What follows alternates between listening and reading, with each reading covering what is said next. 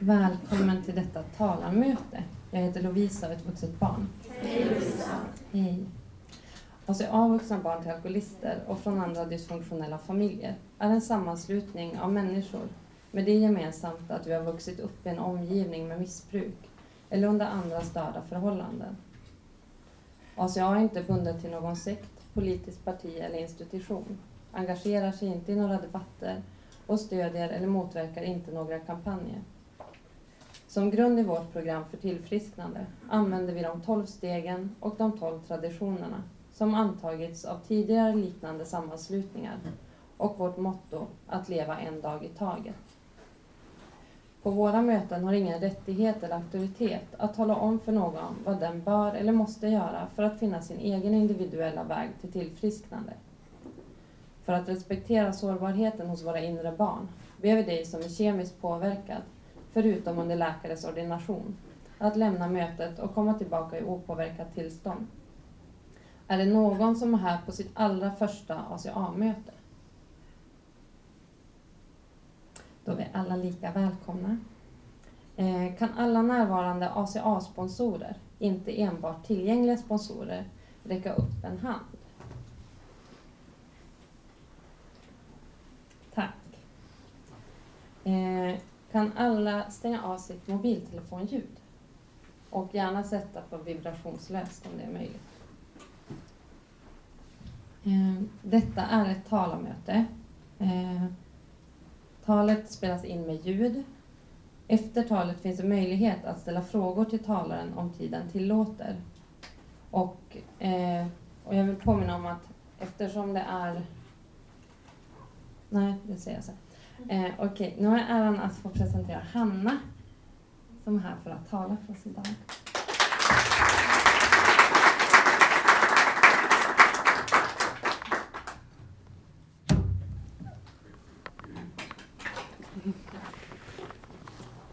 Hej, jag heter Hanna, jag är ett vuxet barn. Eh, hör ni mig? Ja, vad bra. Eh, jag undrar bara, eh, när, när ska vi avsluta mötet?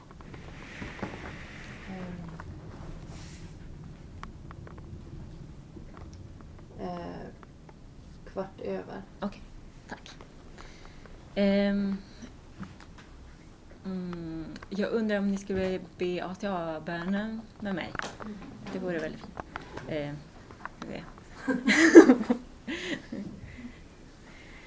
jag lägger min hand i din och tillsammans kan vi göra det vi inte klarar ensamma. Vi är inte förtvivlade längre. Vi behöver inte längre vara beroende av vår egen vacklande vilja. Vi är alla tillsammans nu och sträcker ut händerna mot en kraft och styrka större än vår. När vi fattar varandras händer finner vi kärlek och förståelse mer än vi någonsin kunde drömma om. Tack. Tack. Um, och tack så mycket för att jag blivit inbjuden att tala. Det känns jättefint och roligt. Det är första gången för mig som jag talar. Ehm, och jag skulle vilja det är ju tema relationer på det här konventet. Och jag skulle vilja tala om relationen till min högre kraft. Ehm, eller vad jag kallar det. Jag vet inte riktigt vad jag kallar det just nu.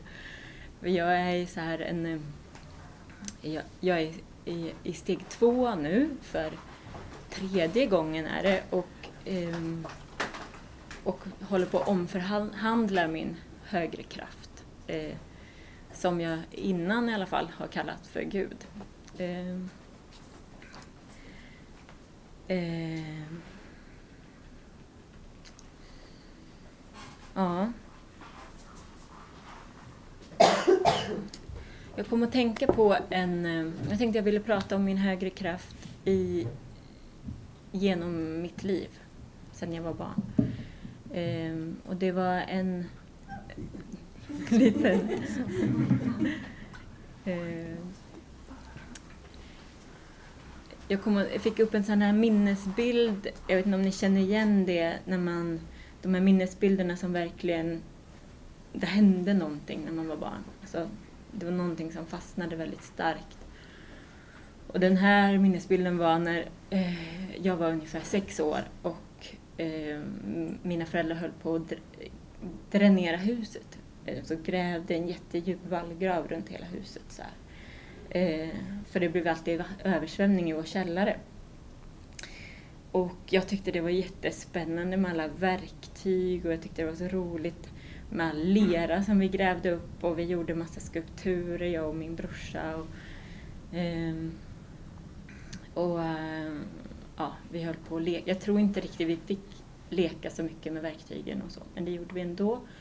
Och så hittade jag någonting som heter fogskum.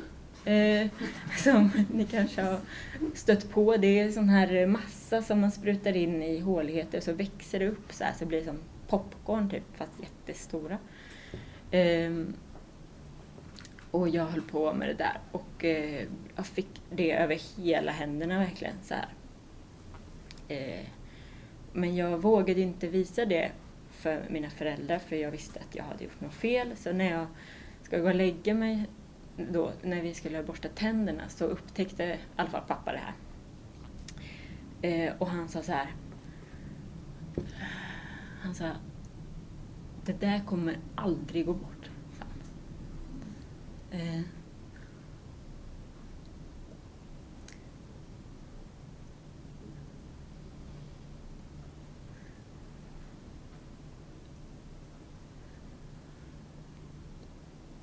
Och jag trodde verkligen på honom. Jag trodde eh, att jag liksom alltid skulle gå med det här fogskummet på mina händer. Um, um, och uh, jag gick och la mig.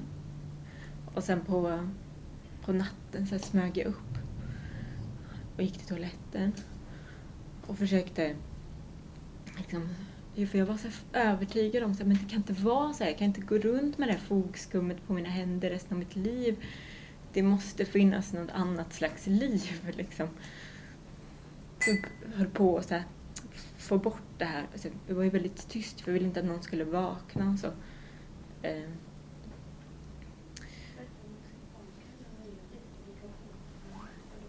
Ja, tack.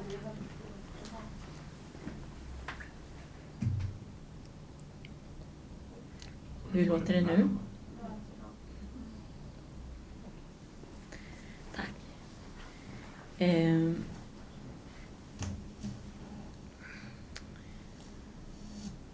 Och det som... Eh, ja, nu brusar det lite grann. Eh. Ja. Sitter här. Jo. Och det som var speciellt den här gången, det var att jag kommer ihåg att jag, även om jag kände mig så, så totalt ensam, så totalt i mörker, så fanns ändå en någonting, någonting som sa så här, Hanna, det här kommer vi spara i ditt minne. Så att du, när du blir vuxen, kan prata om det här, berätta om det här. Tillsammans med andra kan du läka det här. Och som jag minns det, det är min första kontakt med en högre kraft.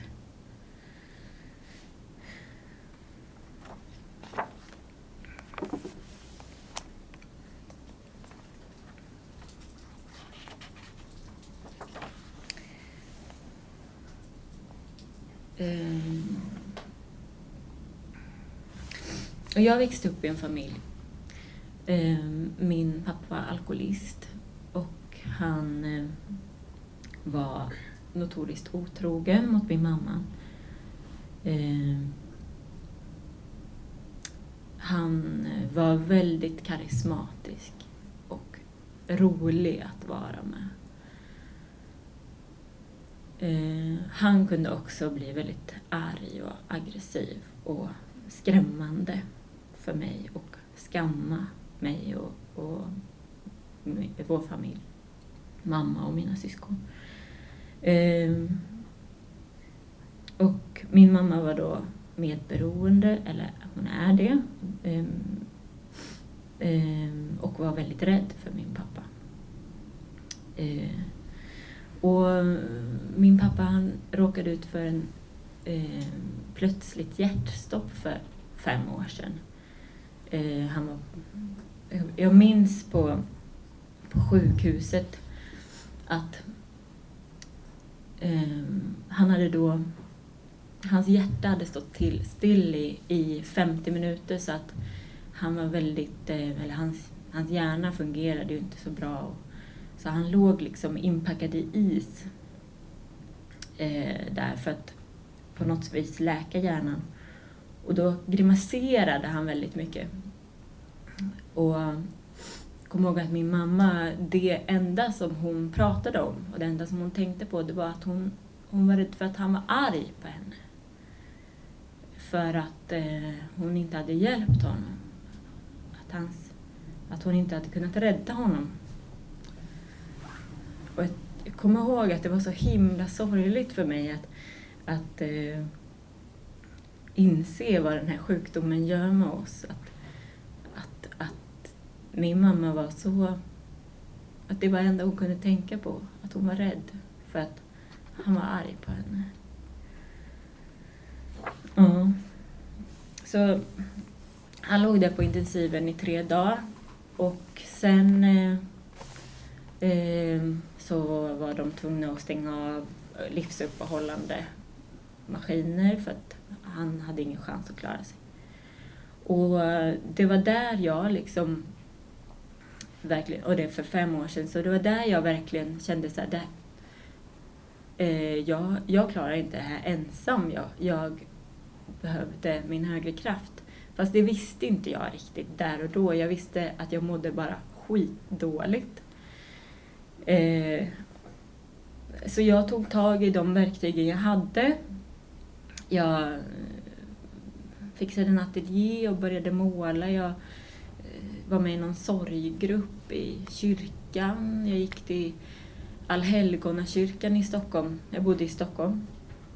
Jag gick till Allhelgonakyrkan och eh, det, det är en sån här kyrka där många kommer till från tolvstegsprogrammet. Eh, problemet med alla de här sakerna, eller i alla fall en av problemen var till exempel det här med att, med att måla, som jag älskar. Eh, bara det att det finns en eh, alltså det var någonting jag tog till väldigt mycket i barndomen. Och eh, jag, det är också en sån där minnesbild som jag har som jag tänkte jag kunde veckla ut för er. Och det är att när jag satt, jag var sam, ungefär samma ålder som det här med fogskummet som jag fick bort från händerna förresten, jag glömde säga Jag fick bort. Ja. uh, uh, så um, satt jag så här och ritade. Jag satt och faktiskt ritade av mina händer så här. Um, och jag byggde liksom så här gubbar på de olika fingrarna och sånt där. Eh, och um, så, så, um, så såg jag som mina föräldrar lite, vi hade ju inte ett stort hus, vi hade inget stort kök, men det var som att de var väldigt, väldigt långt borta. De var liksom, och jag kunde höra, höra dem lite på avstånd sådär, att de sa så här, gud vad fint det är att Hanna kan eh, skapa så här och ta fram saker själv och, och ja, de sa mycket uppmuntrande saker till, om mig. Och jag tänkte på, eller det jag kände då var jag tror jag kände egentligen skam för att det låter som att de älskar mig, men jag känner det inte. För jag kände mig bara sjukt ensam i den där bubblan. Eh, och jag tänker att ja, man kan verkligen komma i kontakt med sin högre kraft genom kreativt skapande. Men om man har haft det som en flykt under barndomen så är det lätt att, att det också känns väldigt ensamt. Att man inte är i kontakt med andra människor där. Så Ja, det... jag levde på där i, i Stockholm och um, blev eh, ledsnare och ledsnare. Och insåg väl, eller jag insåg sett nu i efterhand att det egentligen inte var en vanlig sorg eh, för att ha förlorat en förälder utan det var en eh, att jag hade förlorat alla de karaktärsdefekterna på något vis. Eller de fungerade inte längre som jag hade haft. Eh, utan det jag hade... Alltså det som kom till mig, det var mitt självhat och mitt... Eh,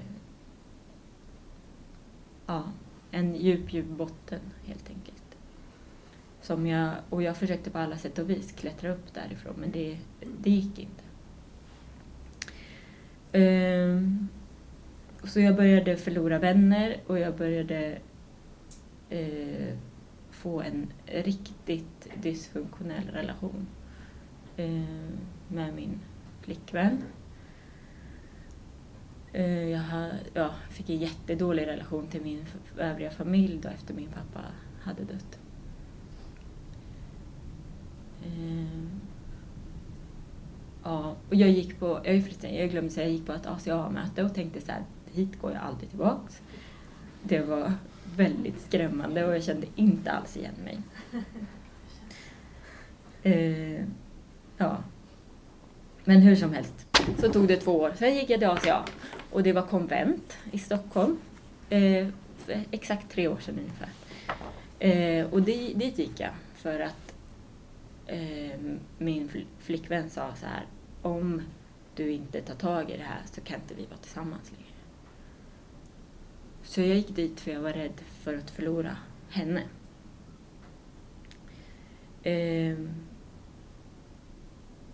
ja. Och det är jag ju så otroligt glad för att jag gjorde. Att jag gick dit. Oavsett anledning. Eh, och jag... För mig så har det varit en väldigt speciell resa med ACA just med att få ha en sponsor. Eh, och från dag ett så sa hon till mig att be och meditera. Och eh, hon skickade många böner till mig i början. Eh, på sms. Och jag skrev ner alla de här bönerna i min bok, ungefär en sån här skrivbok som jag har här. Ehm, och jag hade byggt ett altare den där, den där hösten då pappa hade dött. Men jag visste inte hur, hur man använde det. Så det hade bara stått och samlat damm. Så. Men jag tog fram det. Jag började tända ljus varje morgon. Och min sponsor sa så här, det är samma sak att läsa en bön som att be en bön. Så det gjorde jag. Jag läste mina böner för jag kunde dem ju inte utan till så, där, så jag bara läste dem rakt upp och ner. Eh, och för mig så blev tredje stegsbönen väldigt viktig. Eh, och en, i mitt tredje steg där första gången så eh, så vågade jag, jag glömde säga, jag hade ett otroligt dysfunktionellt jobb också. Så jag vågade säga upp mig därifrån. Och när jag skulle åka ut till min chef eh, för att... Eh, jag hade redan sagt upp mig på telefon på något vis, men jag skulle åka ut och bara göra den sista grejen, vad det nu var. Och så... Jag satte mig i bilen. Det skulle ta typ 40 minuter att köra dit. Jag var så sjukt rädd. Alltså jag, han, var ju, han var som min pappa ungefär, fast mycket mer lik min pappa än min pappa. Så han, mm. han triggade mig så sjukt mycket. Eh, så satt jag där, och så ringde jag min sponsor och bara, vad ska jag göra? Jag är så rädd, jag är så rädd. Hon bara, okej. Okay. Hur lång tid tar det att köra dit? Jag bara, ta 40 minuter. Ja, då är det bara att börja be nu. Så jag bad hela vägen. Jag överlämnar mig själv till dig för att du ska forma mig och göra med mig så som du vill. Befria mig från mitt egos slaveri så att jag bättre kan utföra din vilja. Befria mig från mina svårigheter så att segern över dem kan bära vittnesbörd till dem jag vill hjälpa om din kraft, din kärlek och ditt sätt att leva. Tack. Och så om igen. Så jag körde den hela vägen. Och för mig så funkade det väldigt bra. Och jag mediterade mycket. Jag mediterade ofta flera timmar i sträck. Och um, det var, jag hade ju sagt upp mig och den här grejen. Jag hade startat eget företag. Jag hade fixat allting, jag hade köpt in alla verktyg, jag hade eh, fixat bil, jag hade hemsida, allting. Jag hade, fast jag hade inga jobb, så det var det som behövdes. Eh, och jag hade skrivit min första offert på 120 000 eller något sånt där för tre månaders jobb. Och jag visste så här, får jag det här då kan jag då, då kan jag börja, då kommer det snurra på, då kommer jag kunna jobba med det här. Eh, så jag hade bara skickat iväg den där offerten. Bara, vad ska jag göra nu? Jag, jag, kan inte göra, jag visste ju eftersom att jag var i steg tre, jag kan inte göra någonting åt det här. Eh, jag kan inte påverka det på något sätt, jag kan bara lämna över. Så jag la mig, rullade in mig i en eh, ullfilt som jag har hemma, Eh, la mig framför altaret. Och så låg jag där och mediterade i, i fem timmar ungefär. Och till slut, och det, för mig så har det liksom tillfrisknandet varit väldigt mycket i, i kroppen och löst upp spänningar i kroppen. Jag vet inte om ni känner igen det med liksom hur olika sorger kan sitta på olika platser i kroppen och, och, och på något vis så när man bara stillar sig så, så kan det komma läkning. Sådär. Och, det, och det gjorde det och, och till slut så, så bara kom den det låter ju väldigt flummigt nu när jag säger det, men det kom som en, jag upplevde det som att det kom som en stor eh, gestalt som eh, var, eh, hade så fjädrar, jättestora vingar eh, som, som svepte in mig i, i sina vingar. Och, och då tänkte jag så här, det där måste vara min älskande förälder som kom.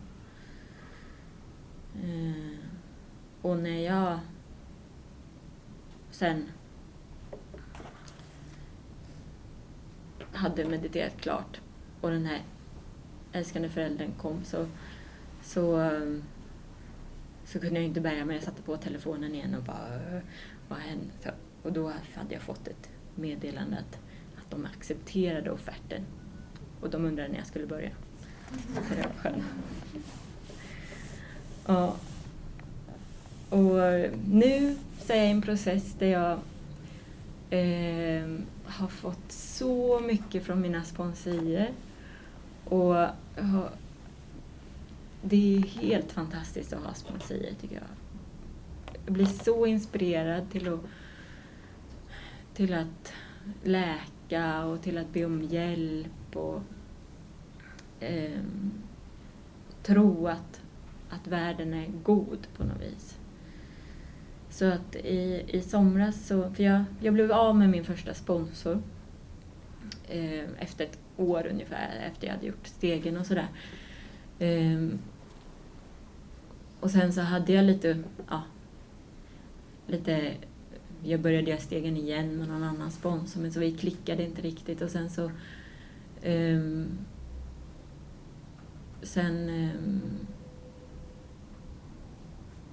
så började jag be om att få en, en, en sponsor, en slags, ja, en, jag, jag bad om att få en väldigt, väldigt snäll sponsor. Och, och jag, jag kände väl lite skam över det där för att jag tänkte så här, men eller jag var orolig att jag begärde för mycket av livet kanske. För jag kände så här, men jag har ett ganska fungerande liv vid det här laget. Jag har ett jobb som jag trivs med. Eh, där jag får vara kreativ och göra roliga saker. Jag har en fantastisk fru som jag älskar och jag har familj som jag tycker om och jag har kontakt med mina syskon och min mamma och, och, jag, och jag har ju programmet och alla vänner i programmet och så här. Ehm. Men trots allt det här så kan jag ändå ramla in i starka, starka skamkänslor ibland och känna mig otroligt utanför. Och, och jag kan vara väldigt, väldigt rädd för att hamna i stark skam. För att jag ska agera ut på den och, och bli arg och förstöra mina relationer. Um, Men så, så jag delade lite med mina, mina vänner i programmet om det här och, och, och så, så var det någon som sa så här, men det står i röda boken så här.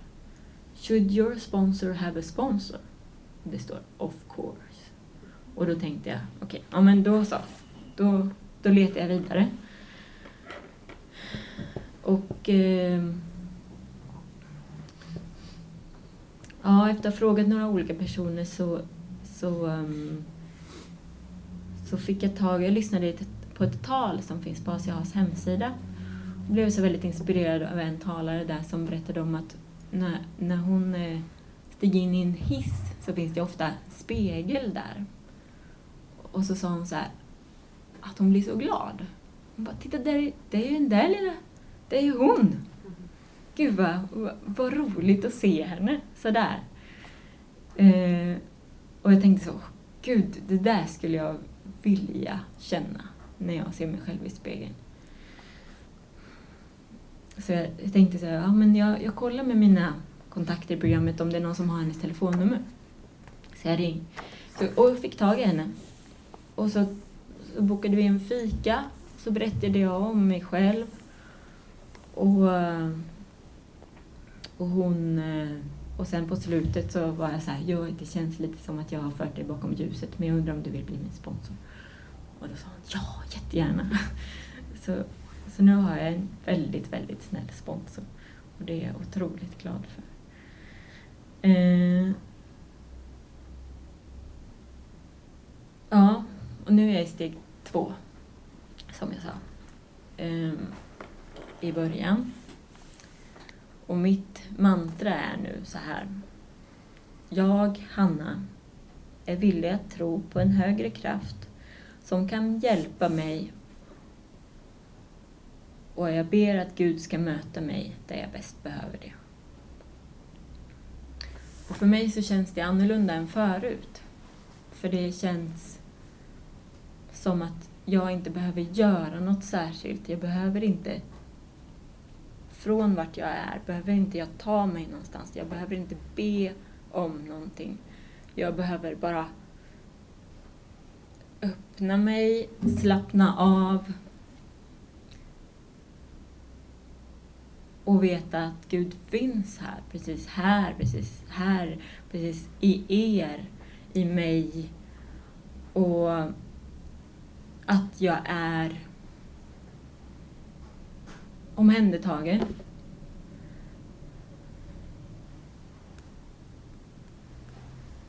Och det är jag villig att tro på.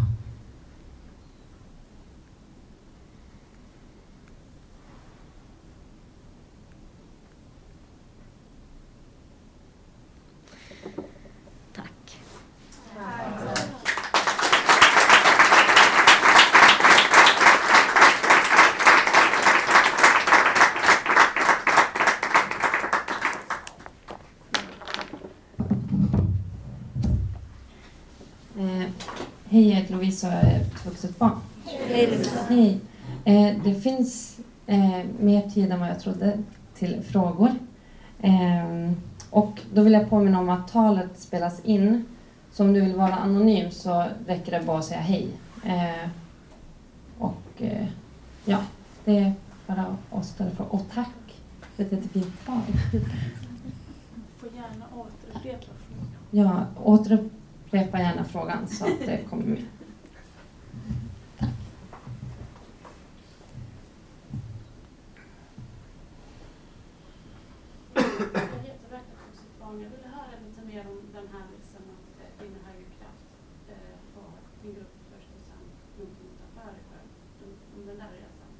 Ja, tack. Eh, hej Berta. Eh, så jag ska försöka eh, se om jag förstod frågan. Om eh, resan från att eh, min högerkraft är någonstans utanför mig själv och att den kommer in närmre. Var det så som du menade?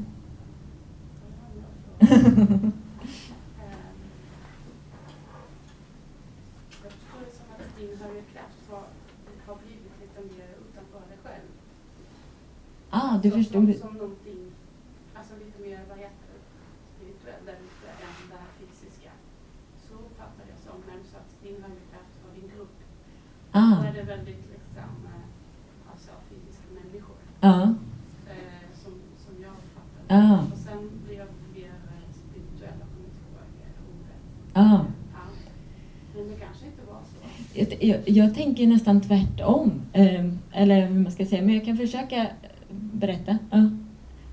Tänker nog på det som att, att, att min högre kraft har kommit närmre mig. Att jag innan kanske tänkte att jag bad till någon slags gud som jag inte kunde se som fanns runt omkring oss.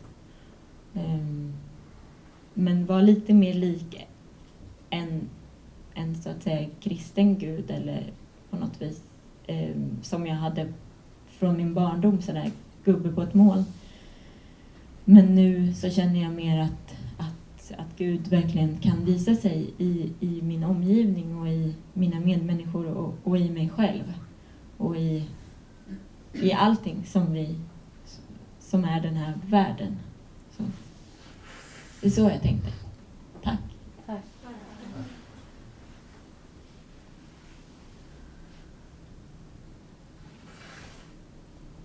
Skulle du kunna s- läsa din, den där sista bönen som du läste? Ja, absolut. Eh, eh, läsa den här sista bönen som jag läste.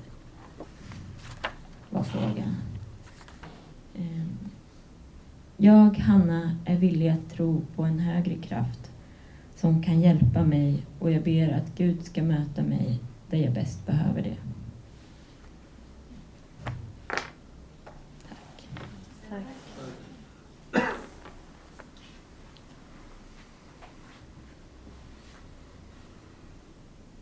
Verkar hos sitt barn igen. Jag undrar, kör du samma liksom, eh, racet liksom med dina sponsorer att de ska läsa böner från steg ett?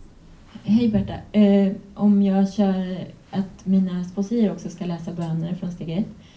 Eh, ja. Tack. Tack. Cecilia barn. Hej Cecilia. Ehm, Jag funderar över, du berättade att innan du kom till ACA så var du i Alla helgona kyrkan och eh, jag vet inte om det är Svenska kyrkan eller någon frikyrka men hur är din relation till kyrkan? Om jag får fråga? Eller fick du hjälp av det? Och hur var relationen till Gud där Ja. versus högerkraften idag? Och så, Ja. Så hur det var när jag gick i, i Allhelgona kyrkan innan jag kom till programmet och Mm. hur, eh, min, hur jag relaterar till min högre kraft då och nu. mm. Så. Mm. Ja, ehm, jag tyckte att det var fantastiskt att gå eh, i Helgona kyrkan. Det är Svenska kyrkan, men den är väldigt tolvstegsinspirerad och man får göra mycket service om man vill och den är väldigt enkel och det är alltid någon som delar och mm, man kan bli tillfrågad och, och ge nattvarden till exempel.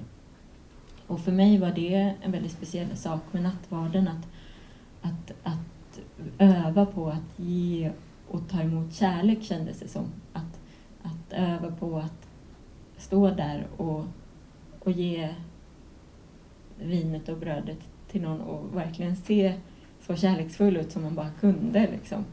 Och, eller att, att våga ta emot. Och det var det läskigaste av allt tyckte jag. Att ta emot, ta emot det här brödet och vinet och bara hur ska jag se ut? Ska jag se glad? Eller ska, för att de ska tycka att det känns bra. Eller ja, det var väldigt... Jag, jag var så rädd för att de bara, nej inte du, du, får inget. så så det, eh, det var... Det var väl som en... Eh, eh, vad heter det?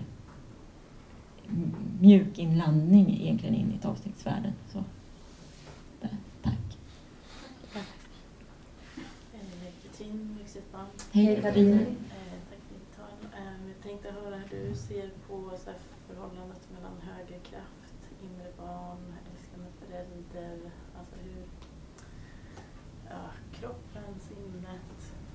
Det kanske blir en stor fråga men om det väcker något i dig så hur Ja. tänker kring det. Tack. Hur jag ser på relationen mellan högre kraft och inre barn och älskande förälder. Eh, Ja, det är, väldigt, det är en väldigt spännande fråga tycker jag också. Det har varit... Tänker... Jag ska tänka lite.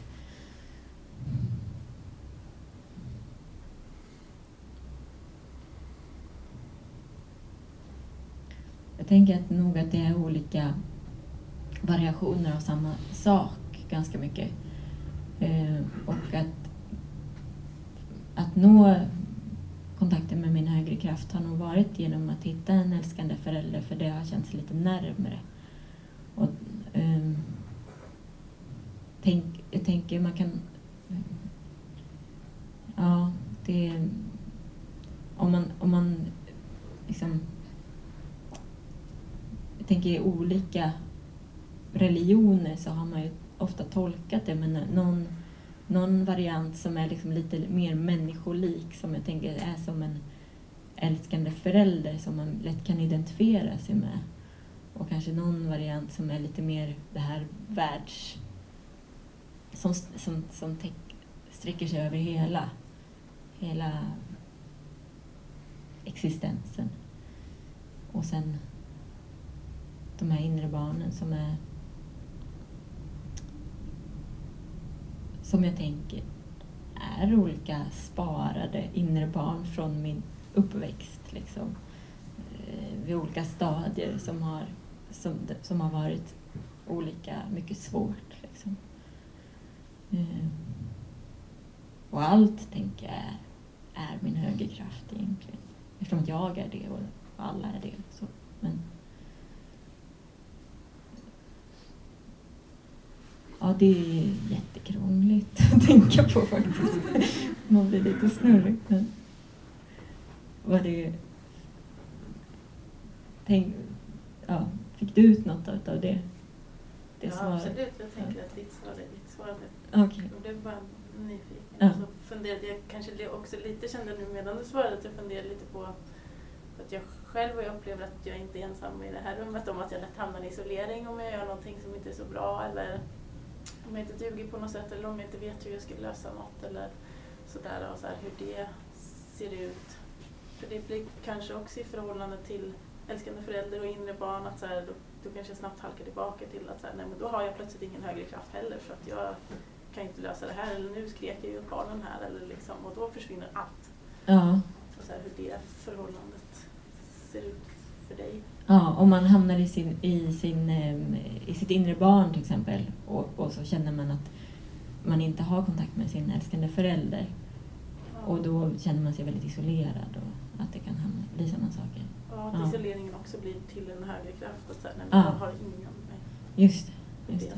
Ja. Ehm, för mig så har det nog varit väldigt... Jag, jag kommer att tänka på en, en, en första gången jag kom i kontakt med min älskande förälder som jag, som jag kommer ihåg det. det var, jag var med och gjorde en meditation och om ni vill så skulle vi kunna bara pröva den. Eh, lite så här light. Ja. Ehm, och då, då är det så här. Okej. Eh, tänk er att ni, att ni har ett barn i, i knät. Ett barn som ni känner. Eh, kanske kan det vara ett, ert eget barn eller någon annans barn eller något barn som ni tycker om.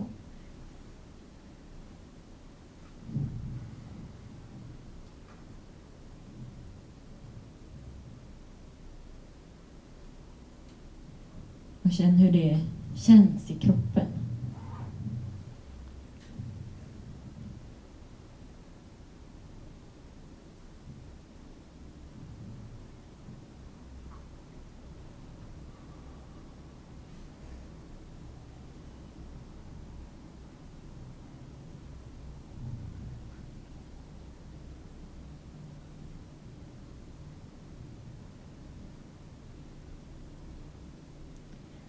Och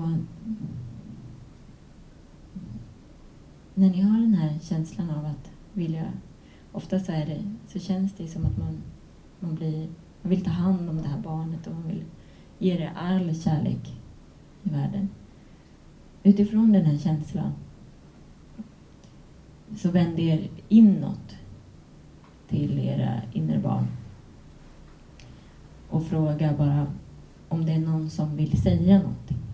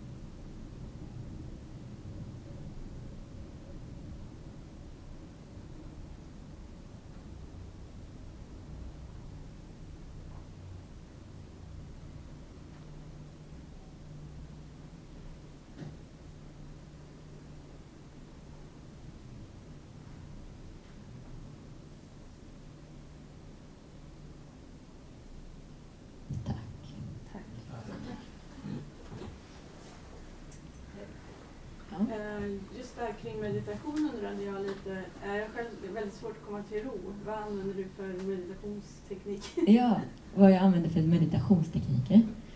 Ehm, jag tror att det har funkat väldigt bra att ha en speciell plats där jag mediterar och en speciell filt och en speciell, speciella saker där jag alltid gör likadant. Och så som övar jag på att komma till ro varje dag. Ehm, och bara lig- jag gör det så bekvämt som möjligt för mig. Bara ligger ner och är varm och andas. Och, och så får det vara hur det är liksom. Men bara göra det varje dag. Så tror jag. Tack. Hej Angelica. Du pratade om att, att du upplevt mycket fysiska spänningar har, har hjälpt dig i ditt läkande. Då undrar jag om det är något som du upplevt har hänt hos dig själv, men det där också har haft redskap, metoder som har hjälpt dig. Ja, eh, att jag har fått mycket läkning, eller haft ont i kroppen och läkt dem genom min högre kraft Och om jag har haft några speciella eh, redskap för det. Eh, så egentligen så började det med att jag läste en bok som inte är ACA-litteratur men den heter Kroppen har sina skäl. Och det, det handlar om att, att, att trauman sätter sig i kroppen. Eh, och då började jag experimentera bara med att, att slappna av och, och se om jag kunde an, andas in i vart det gör ont. Liksom. Eh, och bara fortsätta med det. Och sen så var det som att kroppen var inställd på det och, och gjorde det automatiskt efter ett tag. Och nu är det som att bara jag sitter still så händer det. Liksom. Eh, om jag kör bil eller ja, sitter, åker ofta. Eller sitter på möten eller sådär. Så, tack. Hej Alexandra.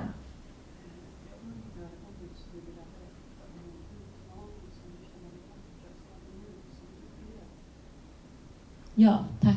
En utmaning som jag känner mig maktlös över nu, som jag ber om. Och det är ehm,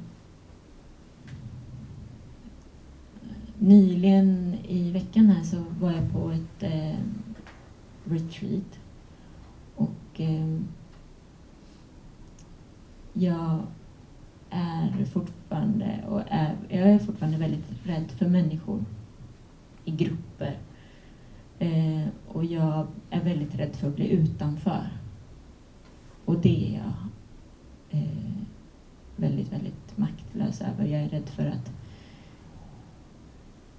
agera ut i de situationerna och att folk ska se att jag har så mycket självhat fortfarande och då inte längre och då tro att jag är värdelös. Tro på mig i det. Det, det, det är det som är det som jag verkligen är maktlös inför. Tack. Nu får vi nå, vi får byta. Ja, Hej, klassrummet barn. Eh, när du pratar om att agera ut, vad menar du då? Eller vad? tack. Eh, ska vi... Ska vi... Jag Vi tar tar den sen. Det är, Ja, vi tar den nu? Nej, eller sen? sen. Sen. Ja.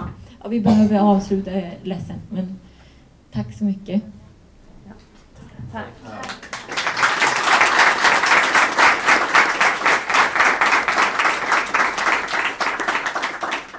Du kanske finns kvar här sen så får Ja, komma absolut. fram och fråga. Jättegärna. Ehm, jag heter Lovisa och är ett vuxet barn.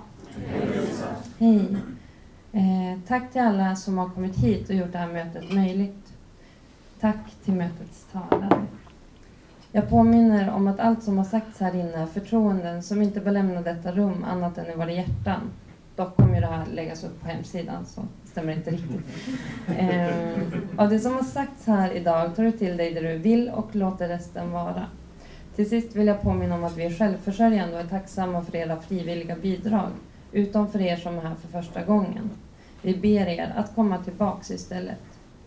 Pengarna går till hyra av lokal och andra kostnader för riksmötet. Finns det någon som kan ansvara för att pengarna kommer in? Ni kan, om ni vill ge kontanter, då kan ni gå med det till kassan. Annars kan ni swisha det här numret då. Um, för att avsluta mötet, eller först vill jag säga att eh, ni går ingenstans när det här är klart för vi ska presentera ABC och SK. Så, så don't leave. Men för att avsluta det här mötet så fattar vi varandras händer och läser sinnesrobönen i vid form tillsammans. Tack.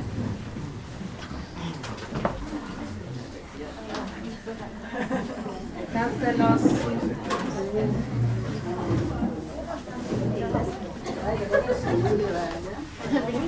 Så bryta in där. Utöka ringen längre bak. Ja.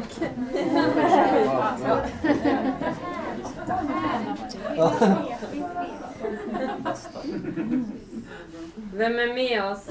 Gud, ge oss sinnesro att acceptera det vi inte kan förändra, mod att förändra det vi kan och förstånd att inse skillnaden.